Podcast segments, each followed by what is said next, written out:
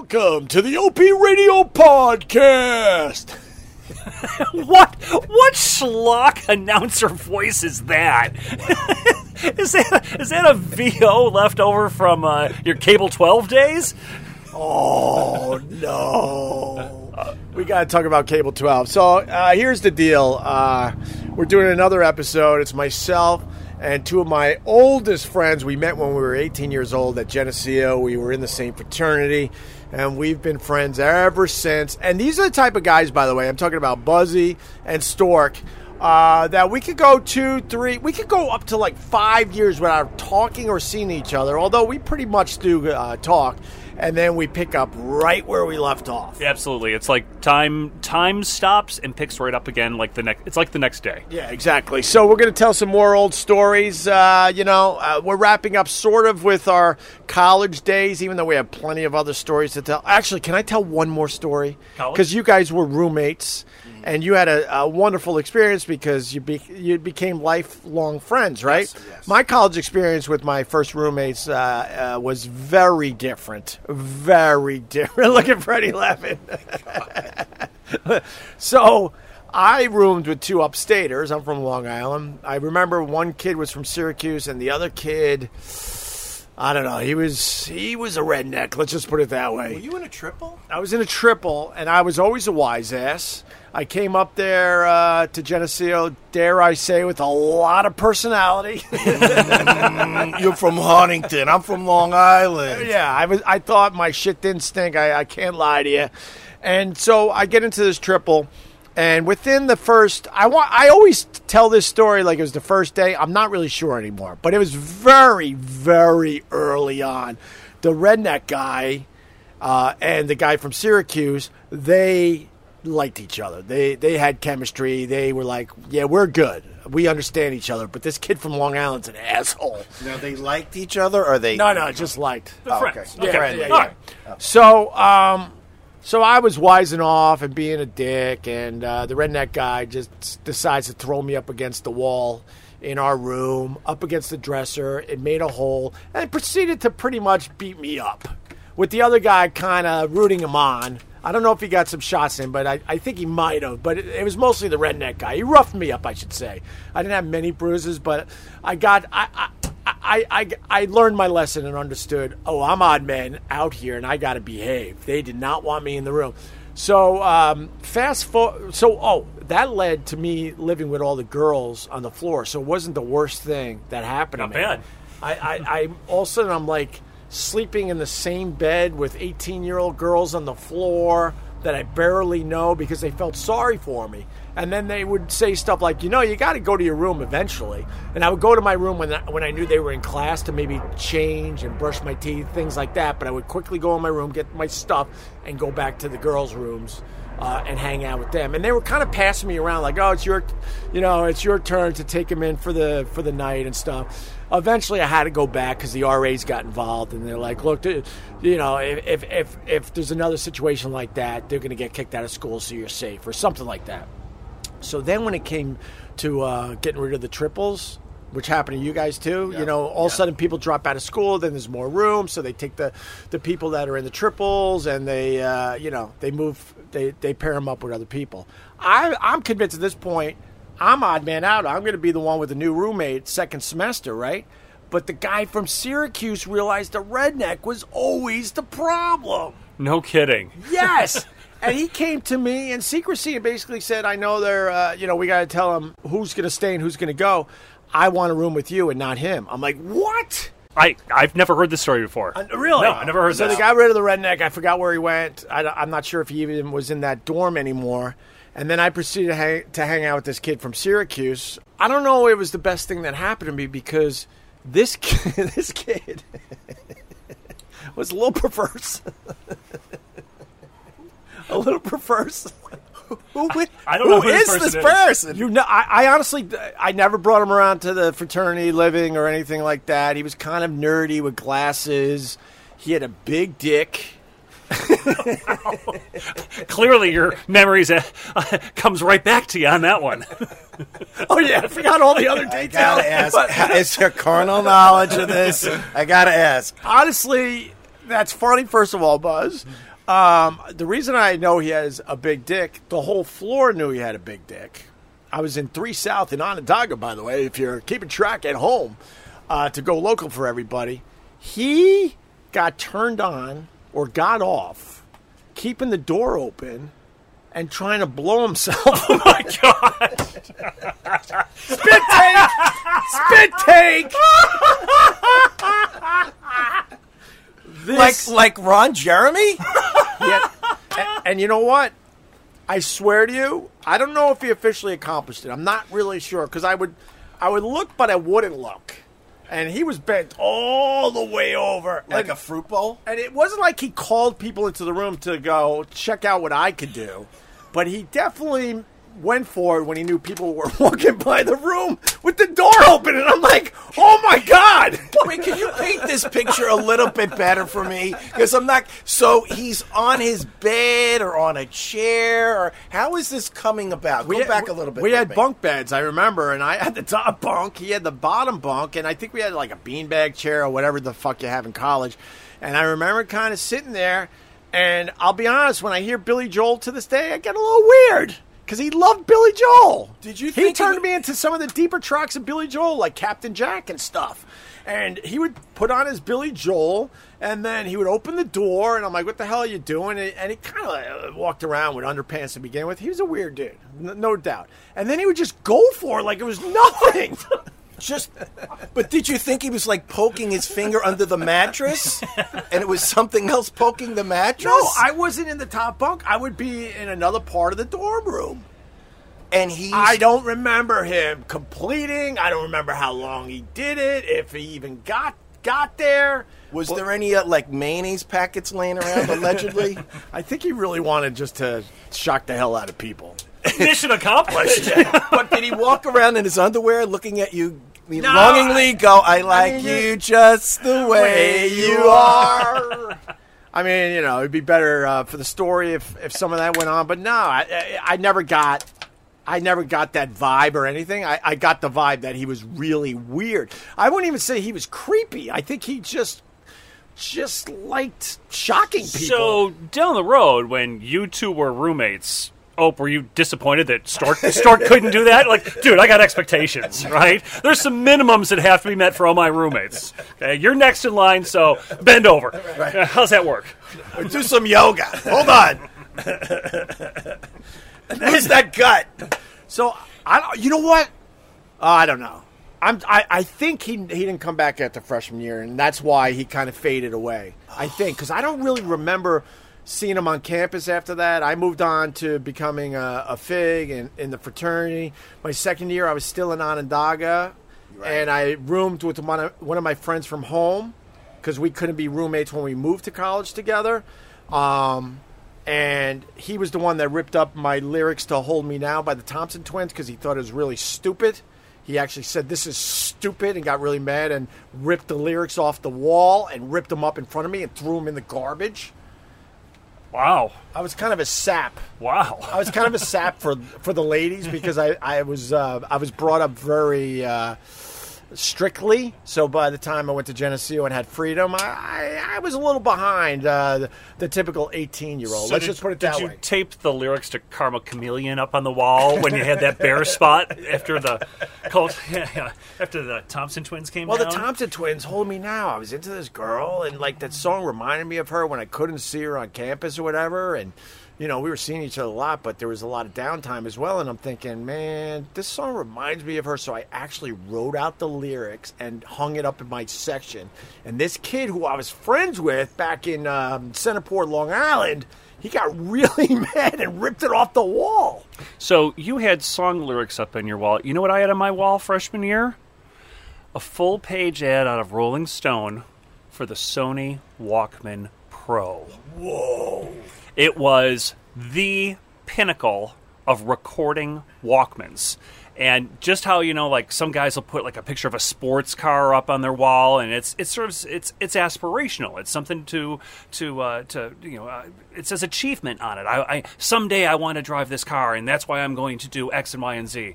Nope, I had the bootlegging machine taped up on my wall to incentivize saving some money so I could buy it that summer. Now, just to be clear, I didn't have any aspirationals on my poster because one of them was Jim Morrison busted in New Haven. So I really didn't have aspirations like my man over here. So just to be clear about that. But back to the story, Jeff.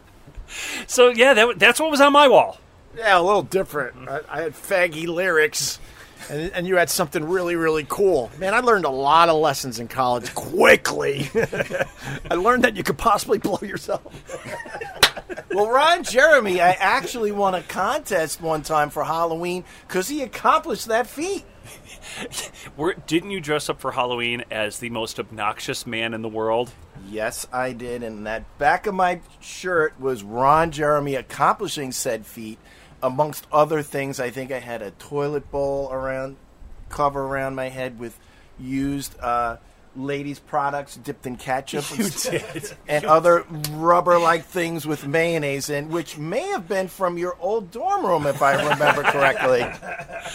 you you tr- you you went out in public with the Ron Jeremy poster on your back and the aforementioned headdress. You went out in public, and I thought you won the contest that. I did, and it was Mezcal Eat the Worm. Oh, God, I remember I got that. a T-shirt for that. Now it's funny you bring up like tasteless Halloween costumes because over the years I've talked about this on uh, radio shows that someone gets in trouble for a tasteless, you know, Halloween costume, a celebrity usually, and I'm like, everyone knows this is what everyone tried to do every single Halloween. It's for me, it started in college where we had the tasteless Halloween costume contest, and the most outrageous, the better. And it didn't mean that you were a dick. It didn't mean, you know, it didn't mean that uh, you didn't give a crap about issues. A, you weren't making a statement Right. against somebody. not. You No, just wanted to shock your friends and maybe win some prize money. that's all it was. And win a Mezcal with the worm at the bottom. It was always about the worm. You got to eat the worm. Well, that especially for your roommate.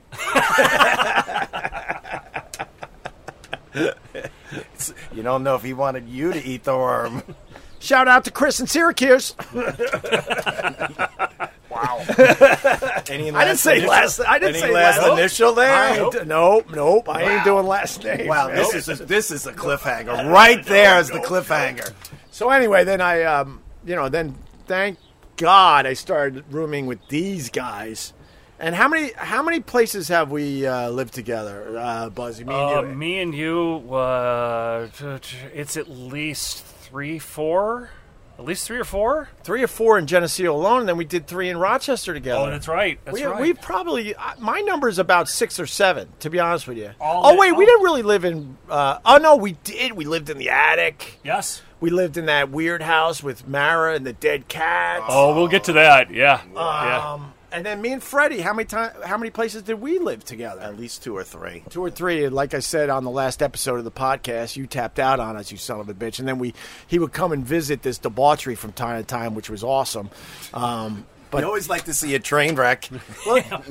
We had we had one running for a number of years right in upstate New York. Well, Buzzy's the connection here because you guys roomed uh, a lot, and then you faded away for a little bit, or you know, you came back a lot, and then me and Buzzy continued, and then we started living together a lot. So, So yeah, so we had we had uh, Avon Road in Geneseo. Of course, there's the, the fraternity house. There's an apartment on uh, North Street in Geneseo with Mara and the dead cat.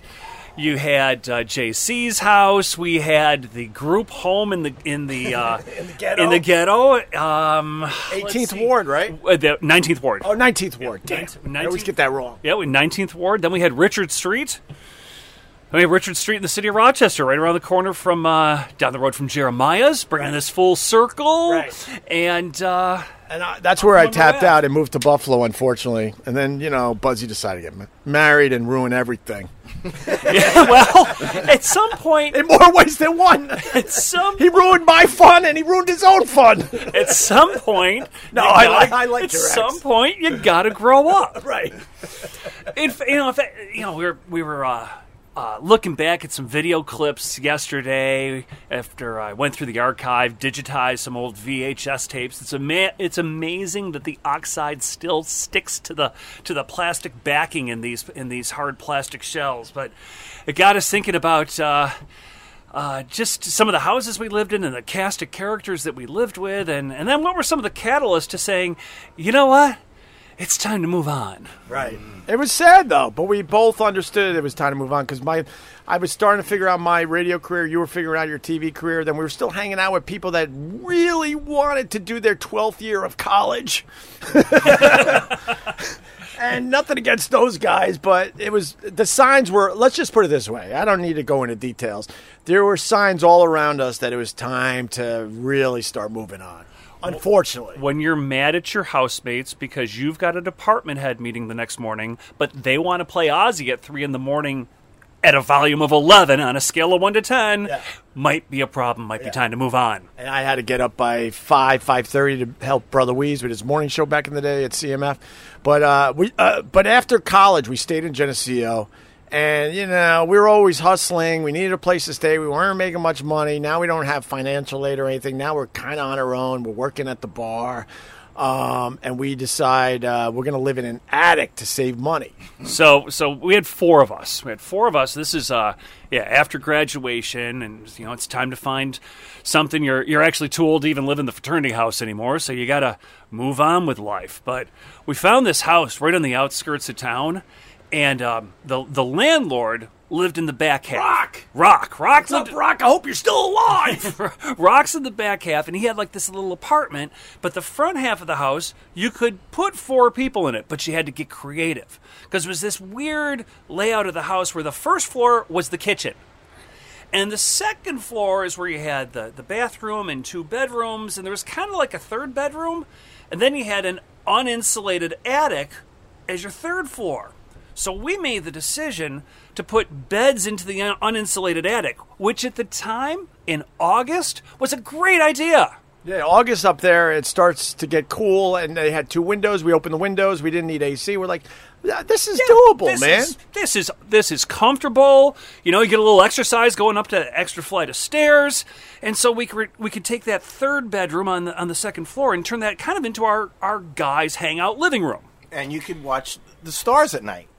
Oh, well, that that that that came after we moved in, and you know, you're I think it was good for maybe a month because it gets cold up there quick in Western New York. Yeah, because round, round October, you know, now the, now the temperatures are dipping, the leaves are changing, and and next thing you know, after October comes November and December and the eight month winter. He's not lying. But we had to figure it out. It out. used to snow kids in Easter up there. Remember, every Easter Dude, it it would snowed. snow. It snowed Mother's Day one year. Wow. That's May. It snowed Mother's Day. That's why I know uh, climate change is real because now in Western New York, it doesn't snow on Mother's Day anymore. It doesn't really snow uh, during Easter. It barely snows at Christmas. But So we had to figure it out though, because we we said, okay, it's starting to get cold. We can't redo the HVAC in the house. We're just renters. This is why I love you, by the way. You said we we figured it out. I just assumed you would figure it out for the team. Well, I did. We picked up a kerosene heater, Right. and um, so so picture something. It's about the size of um, it's about the size of a quarter keg. Okay, it's not a full keg, about a quarter keg with a handle on it. Now, for those of you not proficient in um, in um, uh, in heating systems, kerosene's like gasoline, but it's only it's stinkier. And And smokier. and and yes, and smokier. But And it causes brain damage quicker. eh, it throws off a nice warm glow in your uninsulated attic. So we had to take turns going to the gas station in our jalopies to fill up the kerosene can to come home. We were at least we had the brains to fill up the kerosene heater outside, but then you still had to carry it up three flights of stairs to our bedroom. And one night, the kerosene ran out. Well, also besides it running out, it didn't really heat the attic uh, proficiently because it was that cold up there. So we had kind of warm spots, if you remember, in the attic, and we would try to put the kerosene heater in between our beds, so maybe we're at least warm when we sleep. We don't have to hang out there during the day because we have friends all over Geneseo and we have jobs. We truly used this place just to try to sleep at night.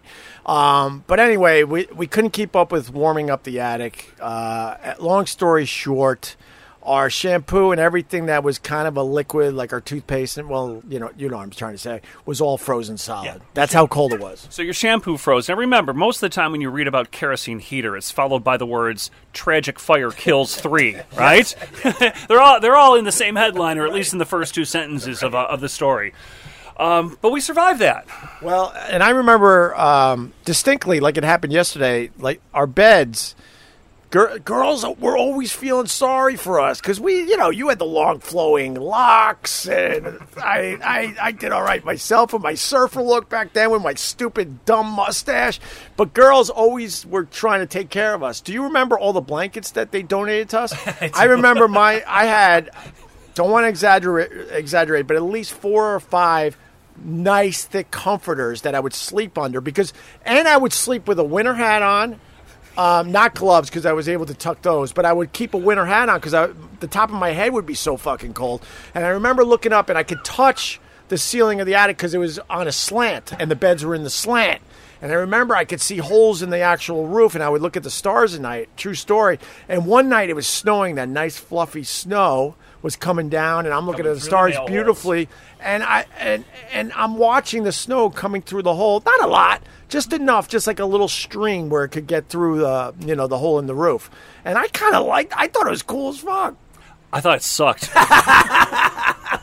I'm graduated from college. I'm making 12 grand a year at a cable TV station that's about the size of, of your kitchen table, and it's snowing on me. I thought it sucked. you, you should have known it was. It was inevitable that you have to move out of there when the fraternity brothers and the Fig House have better accommodations than you do. We've gone backwards after graduating. So, uh, getting to oh, I want to get to your your job, Cable Twelve, and then I took Buzzy's job, even though I had no business being in TV. Uh, we'll get into that in a second, but um, I want to go to Fred. So, Fred, when we lived with Mara and the Dead Cat, was that our senior year? Did we stay up there for a summer, or or So that was or was that after our senior year, and you were you were kind of thinking, you know what, maybe I will stay in the area? I was after my senior plus one. I stayed up there, worked at the Bronze Bear with Chris. oh, Chris wait, you G. did senior plus one. I did senior plus one. I did four and a half. Plus, I took two classes because I was paying on my own, working at the Bronze Bear Cafe with Nice plug. Jeffrey, working for Chris G. And we proceeded to move into this house for the summer.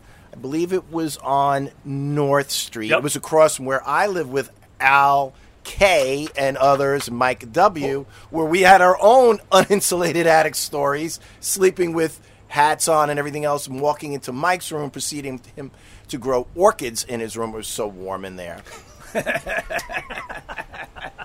Then across the street was this house with Mara, this other woman named Christine, you and I. And then Buzzy was in uh, The back of the house. the back of the house downstairs. Yeah, I was in the back half with Bert. And someone said to me, "Hey, man, you want to live with two girls this summer?" I'm like, "That, that sounds all right, right?" sounded wonderful. You know, I knew her from actually from Chris G at the Bronze Bear, and She was very cool. So uh, we we weren't aware that Mara might have had uh, an issue at the time. I don't know. I don't know anything about her to you know what's going on in her life now, but I, it's safe to say she had something going on in her head. And uh, we're living in this house. Buzzy's in the back uh, with Bert, uh, another friend of ours, and then it's me and Fred and these two girls, and one of them's Mara. And all of a sudden, it was a really nice house. And all of a sudden, we started smelling something that smelled like it was dying or dead. And we're like, what the hell is that, man? We couldn't figure it out. We simply couldn't figure it out. And days would go, right? It was days, or or it was there- a couple of days. it was only a couple of days. It was only a couple of days, and what happened was, I guess she was, again, a little hippie-ish. don't give it away yet. So we're so we're still trying to find the smell. right. And then who who decided? I know I was one of them, but I don't think I was the lead guy. We decided we got to find where this smell is coming from. Who do you remember? Was it you, Buzz? Wasn't me. I just know that things are getting pretty ripe in July. right. And and this smell was getting really bad to the point where you could almost not take it in the house. Right. And apparently, what had happened was she was keeping this cat again, being hippie-ish and trying to. And apparently, I think the cat got stuck between something. I'm not exactly oh sure. Oh my! hap- I've heard it totally different. You tell yours. totally different. And tell me if I, I heard that it came out that she was a hippie chick trying to save things, and that she found a dead cat and brought it into our house. That's how I remember this story for so many years. And I and somebody else, but I wasn't the lead, but I was willing to be an assistant. We went looking for the smell. We went into that. Remember the scary basement? Yes. They had an unfinished scary basement with Yes. almost like a dirt floor. I remember. And right next to the boiler was the dead cat that she placed lovingly. Wow.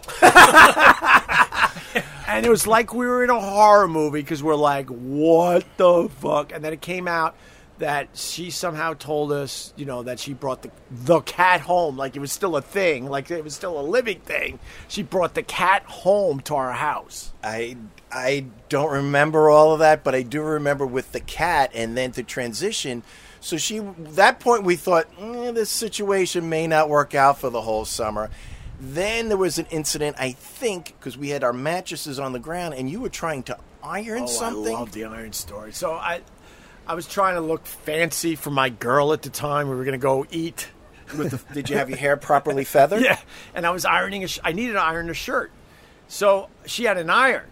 I go, hey, Mara, you know, can I uh, borrow your iron? I want to iron this shirt. She's like, yeah, yeah, no problem. She goes, but be careful, casually. I'm like, yeah, no problem. So then I start ironing. My door's open, and she comes back in a minute or two later. Goes, no, really, just make sure you're careful with the iron. I'm like, yeah, no problem. It's plugged in. Is there an issue with the iron that I need to know? She goes, no, but just be careful. I'm like, okay, no problem. I continue to iron, and then she's walking out of my room, and then dramatically turns around and goes, no, be careful with the iron. You're gonna burn the house down, and just is in total freak out mode. I'm like, oh my god, okay. And I unplugged it, I gave it to her. I'm like, what the hell's going on? what the hell's going on? And then that was the day it all went south, right? It started with that It started because with that. because then I got you. For some reason, you you weren't part of any of this. Thank God. I think he was working. Although Bert we- yelled at her in the yard once because she was dancing in the rain with a stick in a styrofoam coffee cup that she was what what what No, that was the end. So, the chronologically, what happened? You had the iron, and that she had a freak out, and then we had to sleep. Now we had mattresses on the ground because we we all started living in one room. We at you night. and I were in the room. Yeah, and no, you- then then the other girl, she was. I remember that she came in. I don't know if she was actually sleeping in that room at that point because at this point we're like, I, I, I if that door's not locked, I, there's no way I could fall asleep in this house. We were really starting to get really suspicious. Like, what the fuck is really going on? Do you remember we locked ourselves in the room? we not only locked ourselves in the room. I believe This was during the day because she started wandering the house. Now she was, was- in full Yes. whatever it is. I'm not a doctor, And I but she she was was- wandering around, and we were very concerned. Like, what the hell's going on? And we were freaked out. And it was me and Freddie's room, and the other girl came in, and we locked the door, and you could hear her banging on the door. What's going on in there, guys? And not only did we lock the door, you proceeded to wedge the mattress, which was not on a frame, against the door. and we heard the, do, do, do, do, do, do. you know, like, are you guys in there? And Opie has his eyes wide open. He goes, I'm not going to be able to sleep in here. And all of a sudden, I think at that point, some point in that time, you ran out and go, I'm never coming back. And you left for the rest of the summer. Didn't pay, did you paid your rent? You go, uh, Freddie, I'm not coming back. I left by climbing out the window on the roof and letting myself out that way. Right. you so you were gone. So now, great. You know, I we're think for, I tell a story of what's his name on the couch where she was playing with his hair. Do you remember that? no, that was me.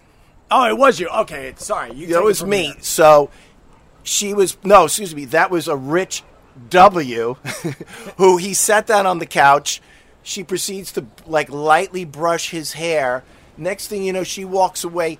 The door was open. He ran out like a scared cat, and he never came back in to visit. He, coincidentally, he had red hair. Then you proceed to climb out the, the thing in the middle of the night. I thought it was, and I'm like, great, just fraternity brother. The hell with that. You ran Oh, out. no, that was- Leave me alone. That was every man for himself. Right. So now you're both out. I got the matches wedged against the door. The next day I look out and I'm not working. You were le- you Buzzy had left for work. I see this woman just chanting, dancing with a Dixie cup and a twig, and it's raining. And I heard an Alfred P go, get this out of here. They proceeded to call this nice, comfortable van that put her in, and they put her arms in this nice white suit and proceeded to take her away. They took her away. Again, wow. You never heard this one? I, bits and pieces, but never from start to finish. And then I proceeded to, right after that, I think I stayed through the end of June. I said, yeah, I got to grow up. My liver needs a break. And then I, So she was probably the one that made you leave. If I, if because it was a bad experience, and, and in your head you're like, you know what, maybe it's time to go back home. they didn't really have Yelp back then, just so you know. right. Do you remember? I do remember this part. I think after they, um, no, I know after they, because I was, I found places to stay in Geneseo because we knew everybody. I'm like, hey man, can I crash here and there, or whatever. And then when I think you gave me the word at the in between that they took her away, I, I wasn't there for the taking away. I don't think. And then I'm like, all right, I'll come back then. And I did come back. I don't know for how long at that point. Mm-hmm. And then do you remember she came by the house knocking, apologizing to us, and telling us that she's okay now? Yes. Do you remember that part? Yes, But I- we were all like, oh, that's great and all. But okay, hey, it was nice seeing you. Uh, you're not coming back here, are you? Oh, no, I'm living with whatever she said at the time. I just want to come by and make amends and say, hey, I'm much better now.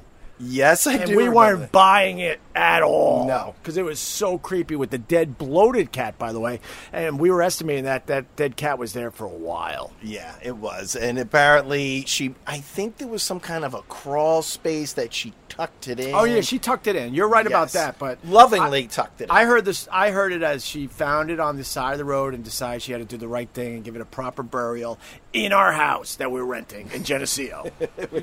Yeah. Meanwhile, in the back of the house, we had a first floor kitchen in this house as well, and it and it used to have sewage back up in the kitchen. so uh, our problems were minimal in the back half of the house compared to yours, I must say. right. So, Buzzy, you brought a list of other uh, of, of other uh, stories here. I want to. there's some topics Hit- here. hit You me up with some know- good You know ones. where I want to go? I want to I want to go down the road. I want to I want to drive down routes five and twenty to the beautiful Finger Lakes community of Canandaigua, New York. Canandaigua is. Uh, an Indian name, and it uh, had its own cable system. It actually expanded beyond the, the four walls of Canandaigua to really cover the entire Finger Lakes region of upstate New York. And so, my first job out of out of college in my you know my desired industry in television was as production director for this small cable operation. When I when I started there, and this is about uh, about nine months after college, but um, you know, pay wasn't real high. We had three salespeople, we had a general manager, and uh, when I started, we inserted commercials on one TV channel. So uh, today, all this stuff is is automated, but when it when it, early on in the the nascent cable insertion. Uh, um, targeted advertising through television industry, you used to have these cue tones, and it would sound just like this. And that little audible bloop would occur on a network like an MTV or an ESPN or the Nashville Network or CNN at 29 and 59 after the hour. And that little bloop was actually an audible trigger that would cause a tape machine at the head end of the cable system to start to play remotely. Well, guess who produced the commercials? Back at that time, it was me.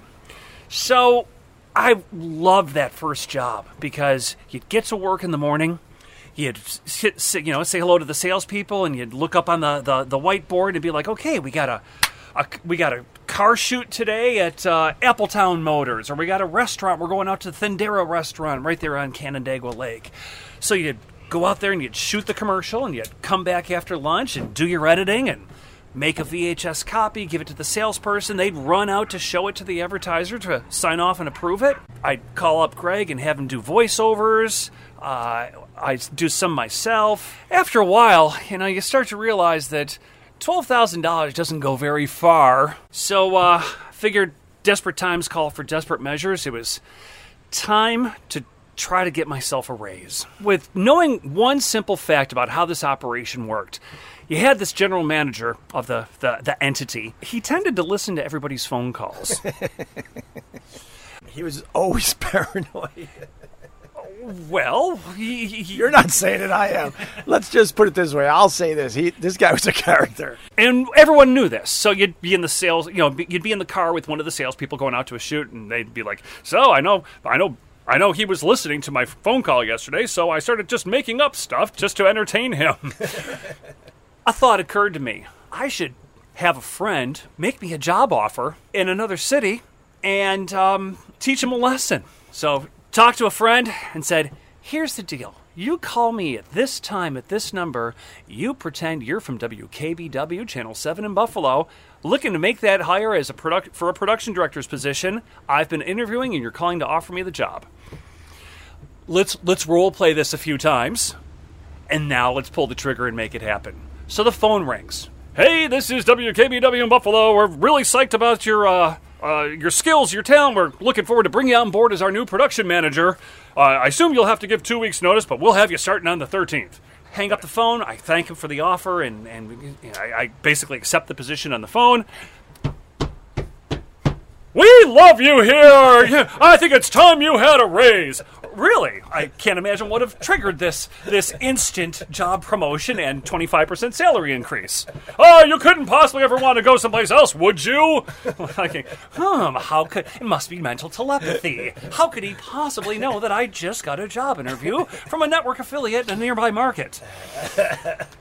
So the lesson was Mission accomplished. Mission accomplished. Three thousand dollar a year raise, just through a fake phone call. which was everything back then. And then you moved on to a to be one of the youngest program directors in Rochester, New York. They needed to fill your old position, and you suggested that I take it over, even though I didn't have much TV experience. Well, I, I made it real easy because I, I as, as you said, I got a job at a network affiliate in Rochester, and um, had to give my two weeks notice. So immediately, the first reaction is, "What are we gonna do?" And I'm like, "Here's the deal.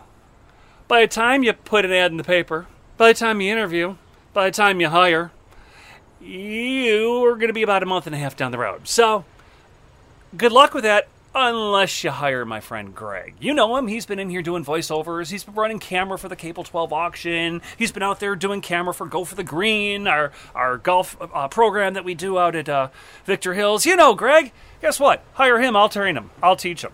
he must have had a lot of experience then, right? Yep. I, bar- I uh, no, but I, I, he gave me a crash course, and I, I survived for about six to nine months. I think I don't think I made it a year, but you know it paid my bills for a while.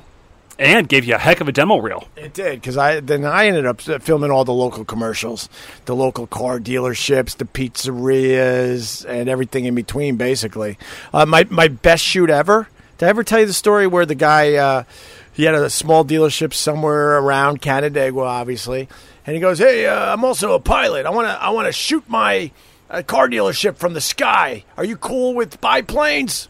I'm like, yeah, man, I fly all the time. I was just lying because, like, back then we always were hustling and did whatever it took. I'm like, yeah, no problem. He goes, you don't mind if I take the door off of uh, the plane so you, you really get a good shot of my dealership? I'm like, yeah, no, I'm good, you know, thinking nothing of it. He straps me in. I get that giant camera because they were big cameras back in the day. He takes off. And I see the dealership. I'm like, okay, and I got a, I got a wide, sh- like a giant wide shot. But I'm thinking, all right, when I get close, I'll try to try to do something with my footage and my filming.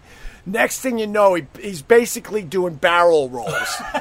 I'm exaggerating, but basically he's swooping in where the tail is almost touching the roof of the thing. He's he's getting close, like, oh man, I'm gonna have the best local commercial ever. He's swooping in. I am looking through that little viewfinder trying to film this with the door off his plane, right? And I'm I'm getting so fucking sick. So sick, like I, I can't even tell you. And at this point, I'm like, I can't even look in the viewfinder anymore. I'm just going to start power booting all over this guy's plane.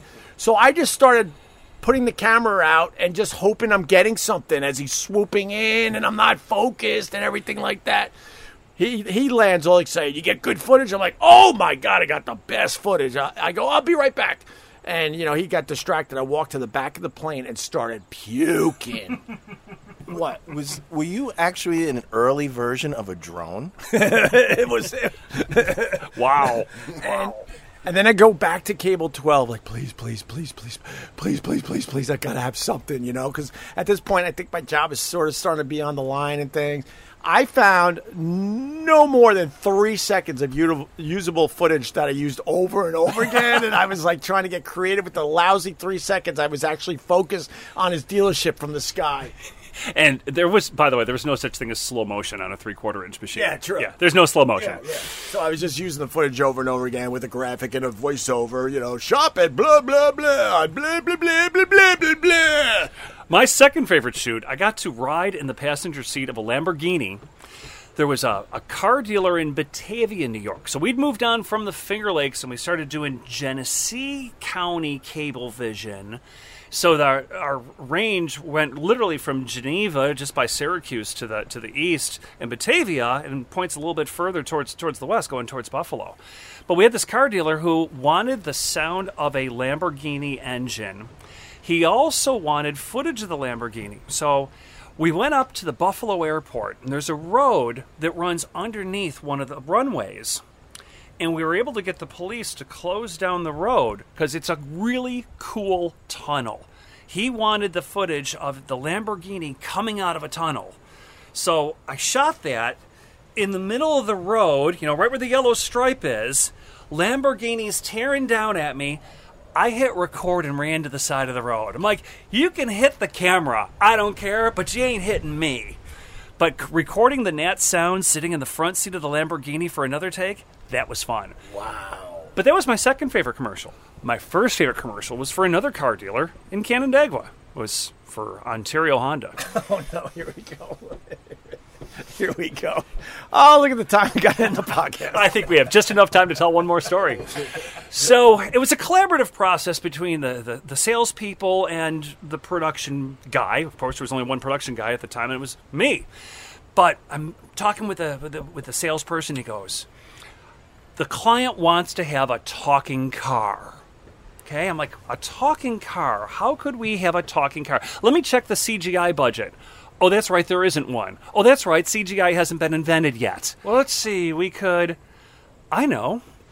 I could shoot footage of the car, and then I could like have someone lay down behind a car and be behind the, the driver's seat and like turn the headlights on up and down, like eyes blinking when you talk. But I still need the lips. I still need the lips. I'm like, Greg, what are you doing Tuesday? Well, Buzzy, I'm like I'm free.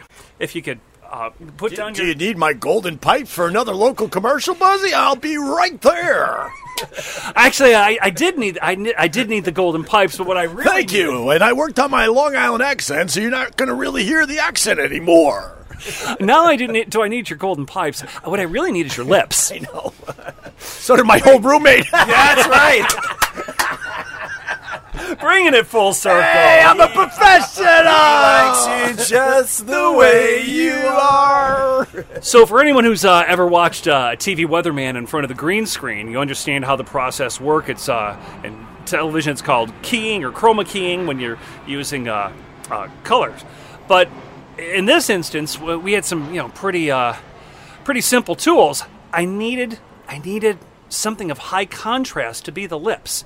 So I go, oh, I, I need you to be the lips and the voice. So here's the script, and um, let's put the camera real close up to to your to your mouth. So you know, I got a close up of the mouth, and I'm like, yeah, it's just not. It's, it just looks like a mouth. I need it to be like lips of a car talking. I go, we got to give your lips more contrast. I'm like, yeah, let me let me see what's in the drawer here. Whiteout, perfect. Come here. And so for the next few minutes, I proceeded to use that little brush in the whiteout to paint Opie's lips. Turn the camera back around, just the key levels, perfect. Voila, talking car. Now let me ask you something. When you do something like that, right? How does that work out? Like the the whiteout usually just comes right off, right? I don't know. Oh, so you didn't research this? I wasn't going to test it on myself. so Well, I'm here to tell you that that was a, a bitch to get off. I think we used I think we used rubbing alcohol and maybe some of the kerosene. I think we had some kerosene left over from the from that third floor attic. I'm like, Buzzy, you didn't try this out. I can't get this white out off my lips. Uh, t- t- true story. True story. You you had whiteout on your lips that wouldn't come off. I heard there was one thing, one person that volunteered to help you get that white off off your lips. Your old roommate. Just the way you are. Yes, we had some fun with those local commercials, didn't we, Buzzy? Great local commercials, dollar a holler on Cable 12 Canandaigua. Actually, we got to talk about um, uh, the time we did live in the 19th Ward in Rochester. Oh, yeah. and and and how that all came about. Another friend of ours that uh, Fred knows as well. By this point in time. Now we're in Rochester, New York, Rochester, and our right. careers are. They're starting to kind of develop and take off, but we're still not really making any money, and we still got to kind of do the hustle, man. we got those first, you know, TV radio gigs under our belt, had moved on to bigger and better things. And uh, but still, we're in that world of hey, you know, friend from college, fraternity brother. Let's get a bunch of us together and live in a house. So we did that for a while. That's moving up, right? Isn't that? That's moving up. You're living in a house. Does it have a, a roof with no holes? Yeah, yeah. Actually, uh, it was heated. He, we, we were we were living in heated houses. And, Another one of our friends that went to Geneseo, he was a sports anchor in Rochester, New York, and he was nice enough to give uh, you know give us some rooms in his house, his first house that he was buying in his early twenties. We're like, what the hell, man? We ended up getting, uh, we ended up realizing that we got to move on from that house. we did. We did. Can you tell the couch incident at least? Well, sure, we could. There's a few incidents. There's a few incidences that led to us uh, realizing. I don't know if we were officially kicked out, but we knew it was time to It move was on. to. And then we ended up in the ghetto, basically in a in a in a, a group home. But uh, we'll get to that in a second. But tell the couch So- story. so, Safe uh, to say, we were still in our early to mid twenties, so we were still, you know, we were still in party mode. We were going out a lot and stuff. You know, we had good jobs, but but we'd still have fun on the weekends. Yeah, yeah, And uh, the hijinks took a, a turn for the worse one night when we were just kind of you know wrestling around and having some fun, and next thing you know, somebody's body slamming somebody, and bam, and the legs break break right off the couch. We're Yeah. like. Oh, this is not gonna turn out well. By the way, I was the one being body slammed, for the record. So we're like, okay, we got a problem here. We got to fix this problem. We were kind of scared of our, our quote landlord. Yeah, yeah. We're just like we, we, we've we got to figure out. All right, quick, go look in the garage. We don't have a garage. Okay, uh, we got to find some wooden blocks and we got to find them fast because we got to prop this. We got to prop this couch up because we just broke the legs off of it by wrestling. And uh, we we did. We found some blocks of wood. I'm not sure where they came from, but we found some blocks of wood. And so precariously for the next couple of days, you know, you were real careful when you sat down on the couch to watch TV at night. You know, you don't want to wiggle around too much because this this house of cards could come toppling over at any minute. Well, there were a couple things. So that was the temporary solution. We're like, okay, all right, let's at least fix the couch, and then we'll figure something out. We were always figuring something out. Like, okay, it looks like there's nothing wrong with the couch. Sit on it carefully. Blah blah blah. But then we're like, it was too much. We we had anxiety and we were panicking because at any moment this thing was going to break again. Then they're going to see the makeshift, you know, uh, blocks under it and know that something went wrong. So then we we came up with an idea, a scheme. Well, the best part about the, the scheme was is that our, our landlord came, our landlord slash our friend came came home after a fun night out on the town with some coworkers He was a little staggery. and thought it would be a great idea to do a little WWF style wrestling in his own living room with the two of us. Well, So- you set it up though. You're like, all right, you're going to lay on the couch. Somehow, I'm going to start the wrestling crap, and hopefully, it'll lead to him body, you know, uh, jumping on you and making some wrestling move, and hopefully, because he's bigger than us. That will hopefully collapse the couch, and then we can point the finger at him that he broke his own couch. But you got to take one for the team. You got to let him body slam you onto onto the Yeah, couch. so, a couple hours later, hey,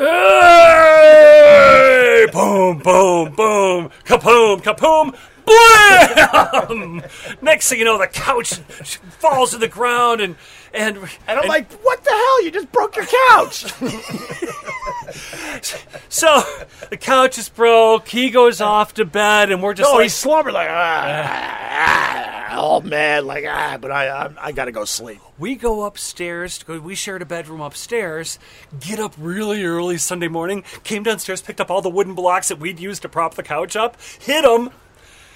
Put the broken leg back the that broken we leg. did originally. Put the broken legs back there. Then when heard him get up the next morning, so we come out, we're just like, dude, look what you did to your couch last night. we looked at it. It's not. I don't think. It, I don't think you can fix it, man. So, phew, tragedy averted. We didn't get blamed for the broken couch. and there were a few other things, and then it was time to move on. And then our friend Tracy, who, uh, you know, Fred. Wait, wait, wasn't there another incident, if I remember correctly? Yeah, there's a couple incidents, but Yeah, you know. the podcast only can go so long. Oh, I was going to talk about a bacon story. Ah, we'll Ah, we'll bacon. Who doesn't love bacon? yeah. Love Hey, hey. That's another story.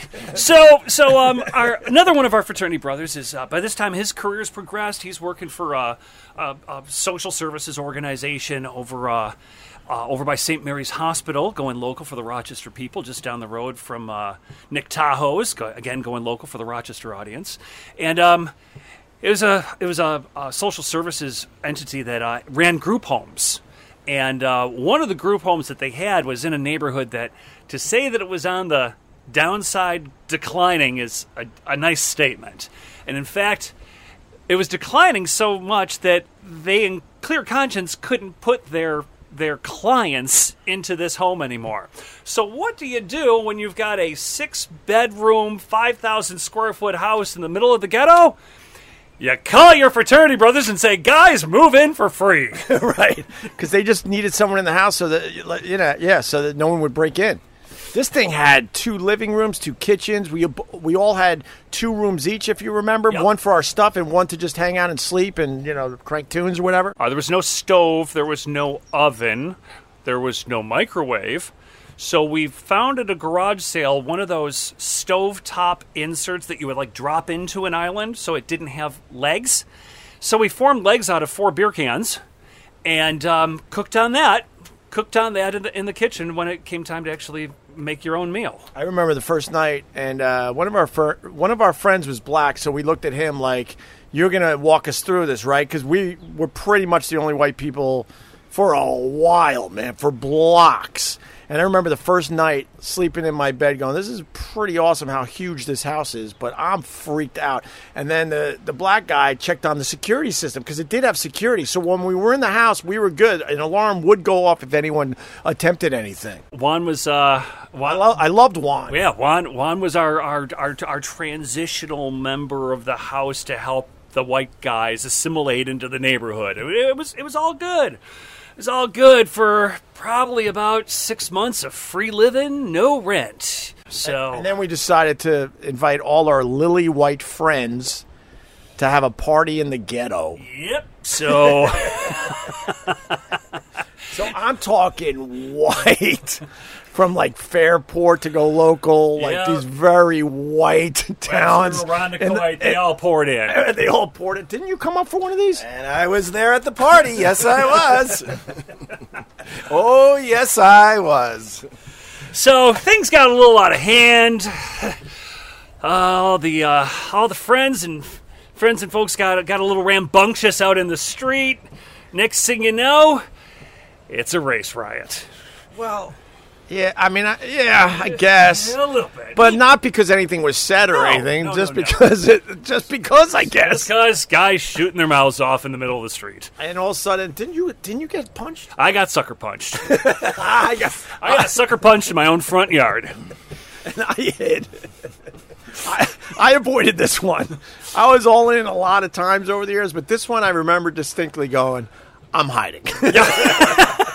So after getting sucker punched, there were a few other there were a few other punches thrown. and the girls were freaking. I mean, I was freaking out, and a lot of other people were freaking out, but the girls were really freaking out. We kind of reconvened in our house, set the alarm system, and determined I think it's time. It's time to phone a friend. By the way, this is a few years before Who Wants to Be a Millionaire. Yup, it's time to call Crowbar. Yeah, one of our friends said, "I, I could, I'll handle this. I'm calling Crowbar." And we're like, well, no, no one's got a flat tire. Uh, I just got a sore jaw. What do you need a cr- crow? He said, no, crowbar isn't the thing in your trunk. It's a guy. He breaks knees. Like, no, no. because we we took our lumps. Well, you did. I, I was did. like I was saying, I was hiding, And uh, we also got back in the house safely, and we were trying to calm down our our party goers. And we're like, you know what? We got to cut our losses. We have to. This isn't Yes. our neighborhood, and it might it might even be our fault. Yeah, let's let's be smart about this. And there's one guy that we knew. He'll he'll remain nameless.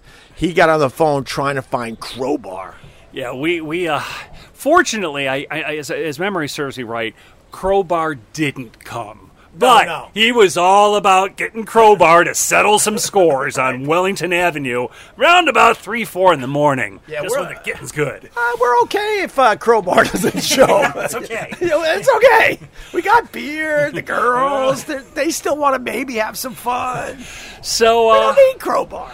well, so a, a couple more weeks goes by, and uh, one of the downsides to not having rent is, frankly, it gives you more money for discretionary spending in other areas. So, we went through a lot of beer. God forbid we go to Chase-Pitkin and buy a garbage can.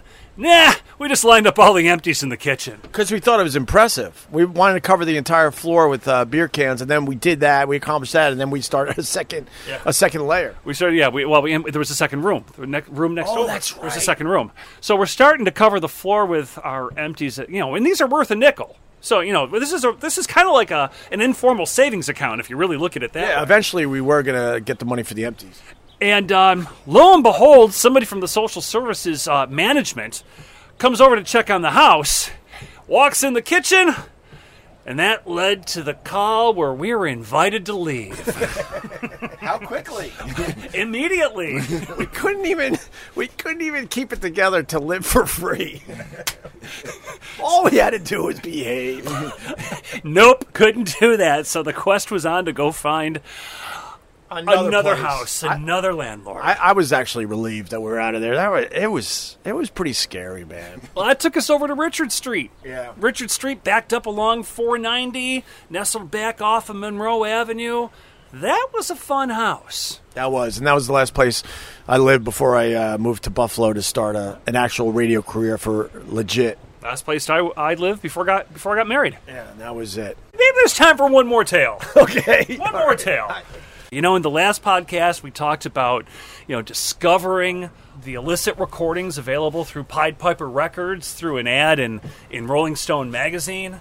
And uh, I learned early on that it was altogether possible if you did things just right. You could smuggle a tape recorder into a concert. I, I just want to remind people before cell phones. Now you go to a concert, you- people that are younger are listening to this going, "What's the big deal?" We all record when we're at shows now, but this was a, um, I I just want. to, It was a massive no-no. So, so, so in the, I just kind of put it out there, 70s, it was a big no no to be illicitly recording shows. But I enjoyed unauthorized music. I love live concerts. Went to a ton of concerts and uh, actually, uh, you know, tried to think of you know more inventive ways to bring a tape recorder into into a concert when I was in high school.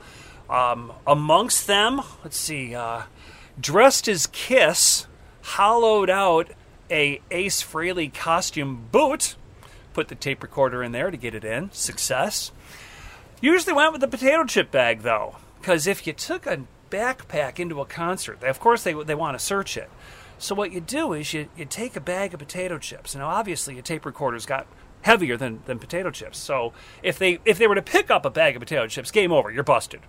But I'd I'd unseal the potato chips at the bottom, put the tape recorder in the bag, seal it back up with super glue, put a couple Coke cans on top of it in a backpack.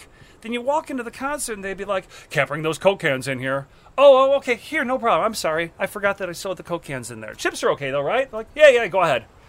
Every time worked like a charm. Wow, Every time. So the I, I never heard this. so the this pota- part of this. the potato. Well, so in in in upstate New York, outside of the Buffalo area, you had this brand of, potato chips called Troyer Farms. They came in a cardboard box and they were sealed up with tape, literally that was like packing tape, like just looked just like that brown heavy packing tape that you can buy anywhere.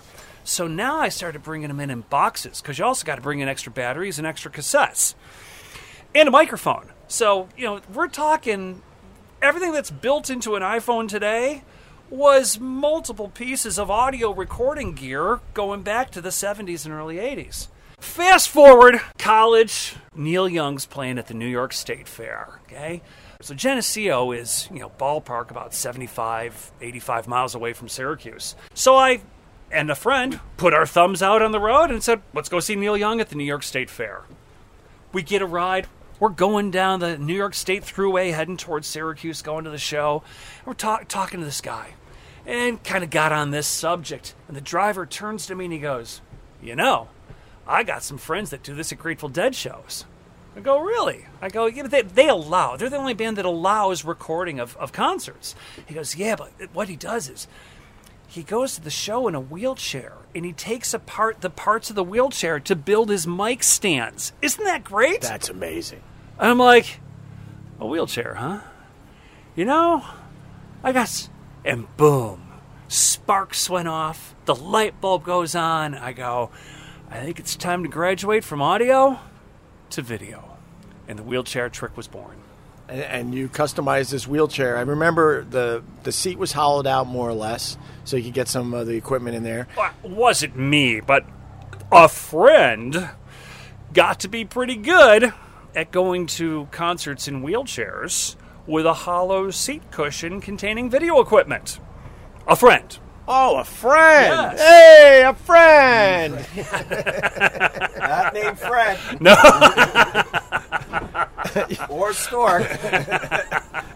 Yeah, Oh, so a friend. friend, you know that works. Yeah, I got a friend.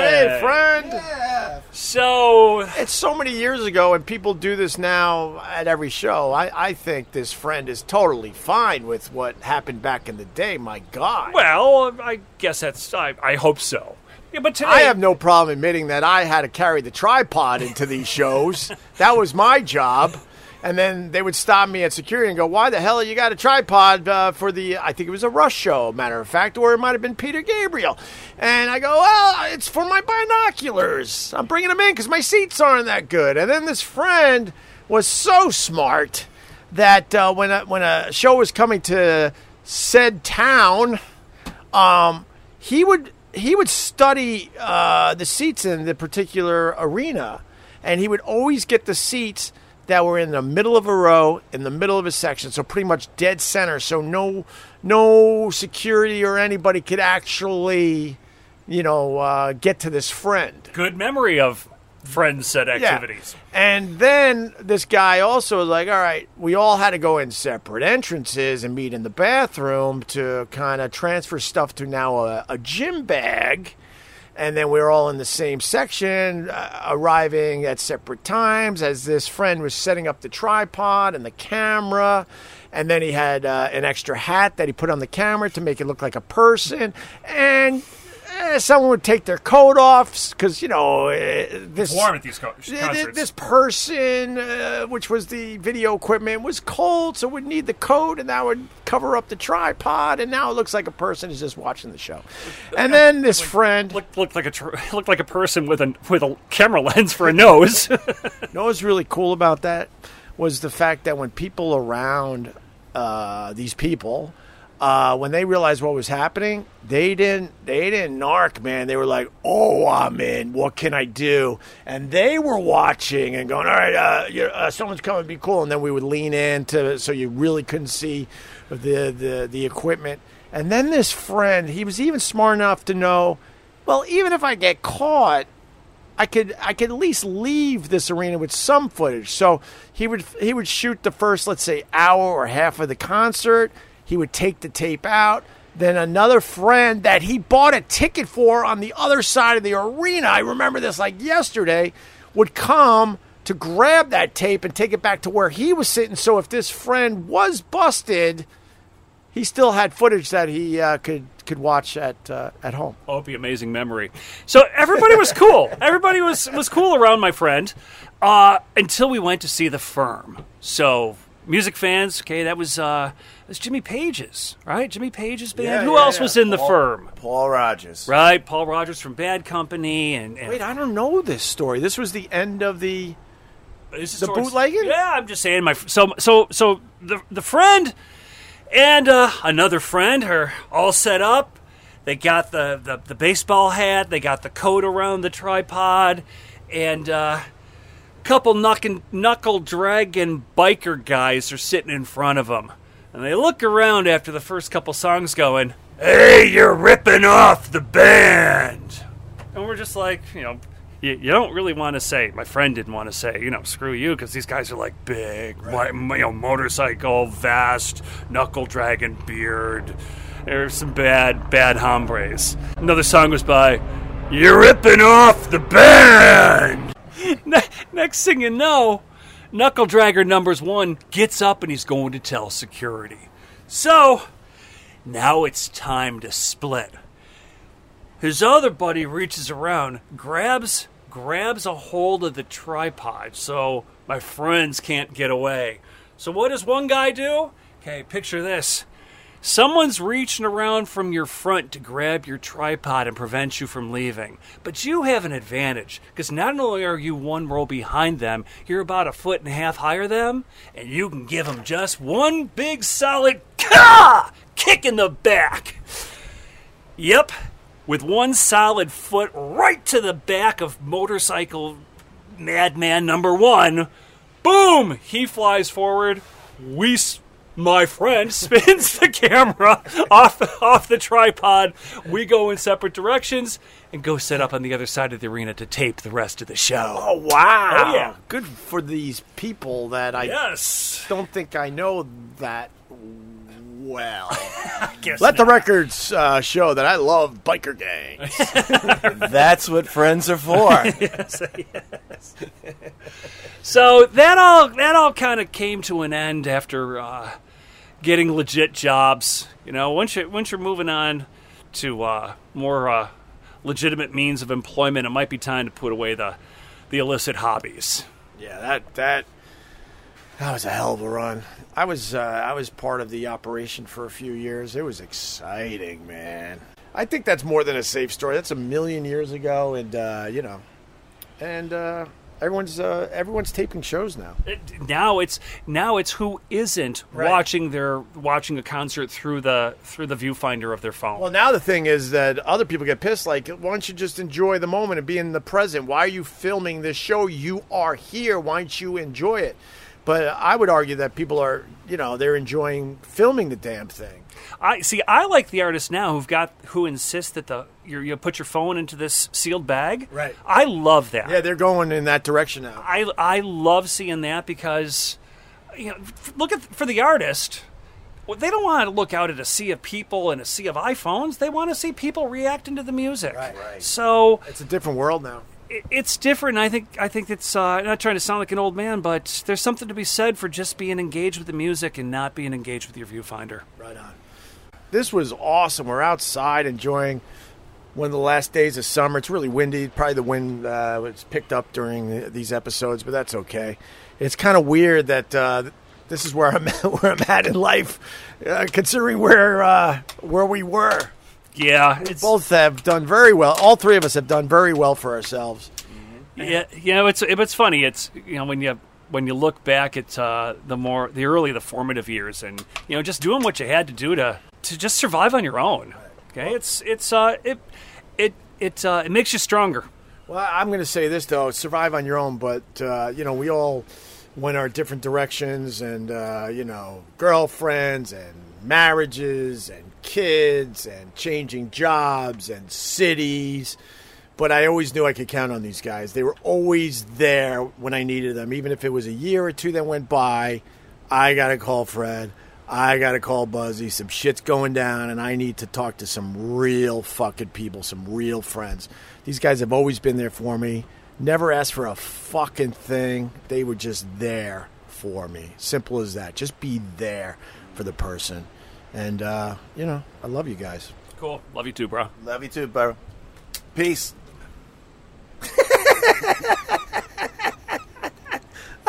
Freddie didn't want to say I love you.